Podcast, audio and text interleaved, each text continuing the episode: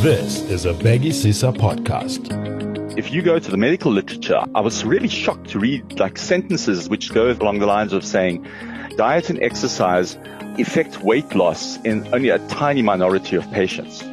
So as clinicians, we've failed our patients. Welcome to this episode of the Bhekisisa podcast. I'm Joan van Dyk. Today, I'm speaking to HIV doctor Francois Venter to find out why he's changing the way he speaks to his overweight patients with HIV. In 2019, South Africa introduced a new medicine to its HIV treatment plans called dolutegravir.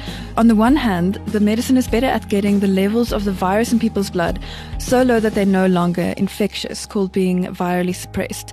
And it's also more forgiving if people skip a dose. But on the other hand, it's linked to weight gain as well. So, Francois, what do we know about the link between being on this antiretroviral treatment and gaining weight? So initially we thought this drug was actually perhaps even causing the weight gain. It actually seems to be more about a complicated healing process related to being HIV positive and getting better. And that gaining weight is actually just part of being South African and South Africans are very prone to obesity in the first place. And then being HIV positive, getting better is, seems to be linked to if you're HIV positive and your immune system starts getting better, you seem to be prone to obesity as well. So those two things coming together seem to be much more important. In fact, seem to be the thing that is driving it rather than the drug, which is what we thought initially.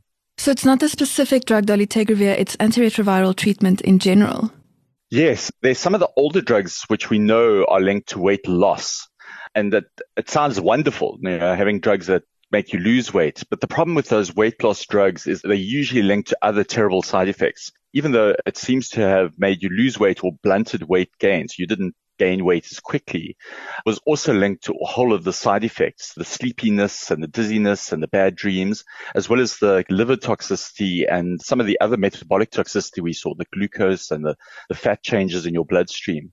So none of this is good the new antiretroviral regimens, the ones with dolutegravir in them, actually don't seem to have any impact on your weight. And in fact, this weight gain may actually just be a function of getting better on antiretrovirals. And the older regimens were actually masking the fact that this is what normally happens if you get better.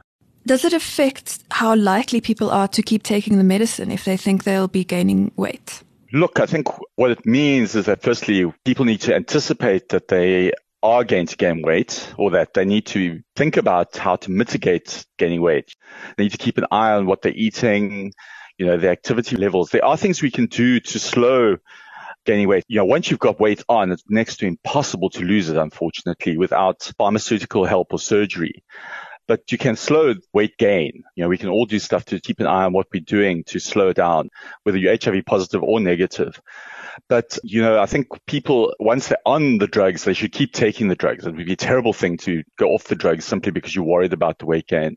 As a medical community and as an HIV community, we do need to start thinking very hard about what we do for people who are gaining weight. It's not just in the HIV community, it's across all South Africans.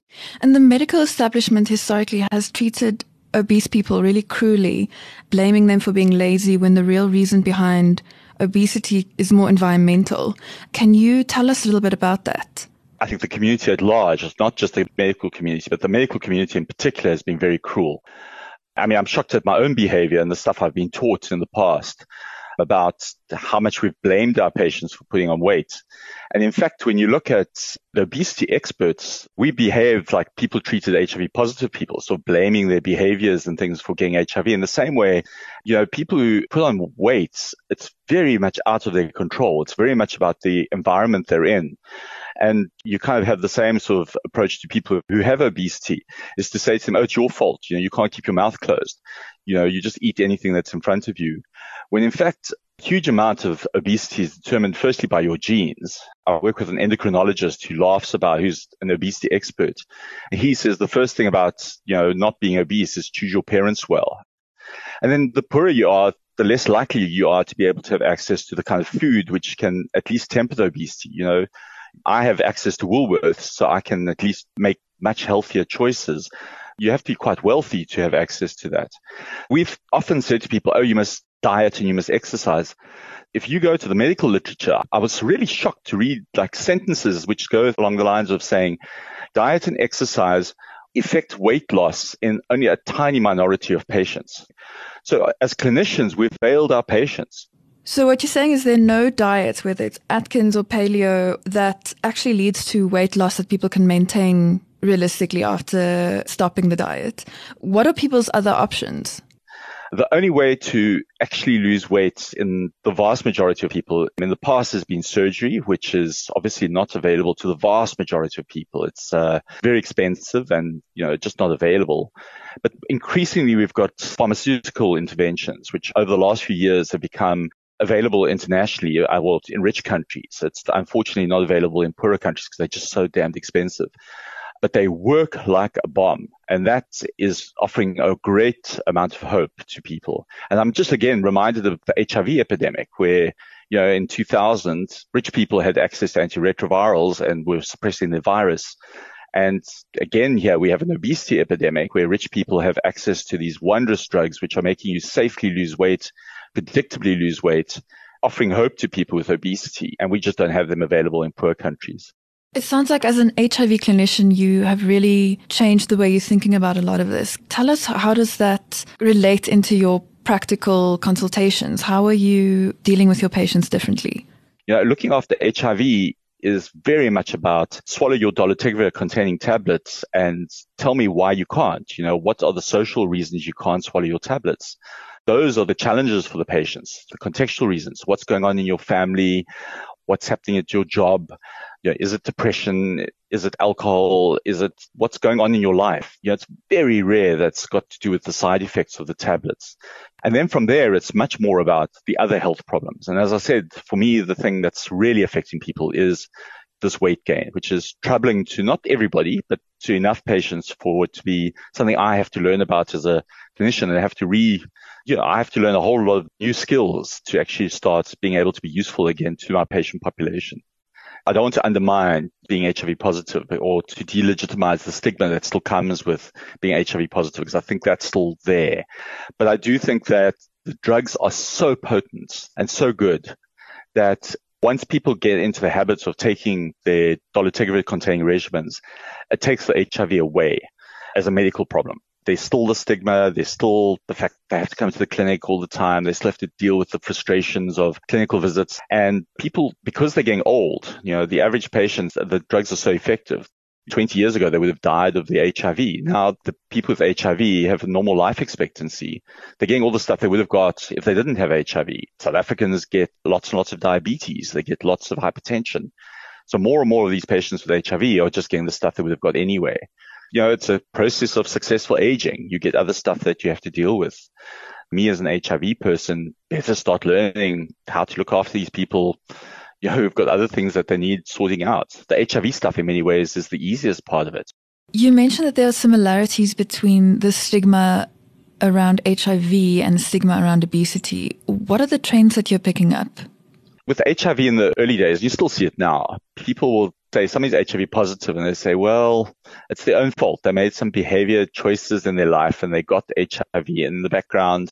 The person with HIV will often take on that stigma and say, you know, I deserve to be HIV positive. I made some bad life choices and I ended up with HIV. Now, those of us in the HIV community don't think like that. You know, we look at it and we say, yeah, there's a whole lot of structural reasons that people are HIV positive and a whole of scientific and genetic and social reasons and poverty related reasons and stuff for why HIV is prevalent in some communities and some age groups rather than others. We don't sit down and say, oh, you're HIV positive, you're a bad human being. The same thing goes with people with obesity. There's so much shame attached to it. And in some ways, that's, to my mind, one of the last great stigmas. It's quite prevalent amongst healthcare practitioners to sit and judge people with obesity. And you'll see it in the media and you even see it amongst politicians and comedians and you'll see it in around the dinner table. People will mock people with obesity. People will poke fun and say, you're a bad person. You've got no self control. You just put anything in your mouth. And when you look at it medically, there's actually, as I said to you, there, are genetic reasons, there's social reasons, there's structural reasons. And the obesity experts, when you look at the way the obesity guidelines are written, when you look at obesity physiology and all the rest of it, it's exactly the same as HIV. It's all structural stuff. It's around genes. It's around the obesity environment, it's the food environment, you know, the way food is constantly tailored to make it so delicious. Sure, you and I can think of 30 different kinds of food stuff that you just can't stop eating once you've eaten the first mouthful. And when you start looking at it like that, it feels exactly like HIV. That was Dr. Francois Venter from the WITS Research Unit on HIV and Reproductive Health. Early in January, the American Academy of Pediatrics recommended surgery and medications to treat childhood obesity. South Africa doesn't have such guidelines, and the weight loss medications haven't been tested in people with HIV yet. It's a complicated issue, but you can expect more reporting from us on this in the weeks to come. That's it for this episode of the Beggy podcast. I'm Joan van Dyk. This was a Beggy podcast.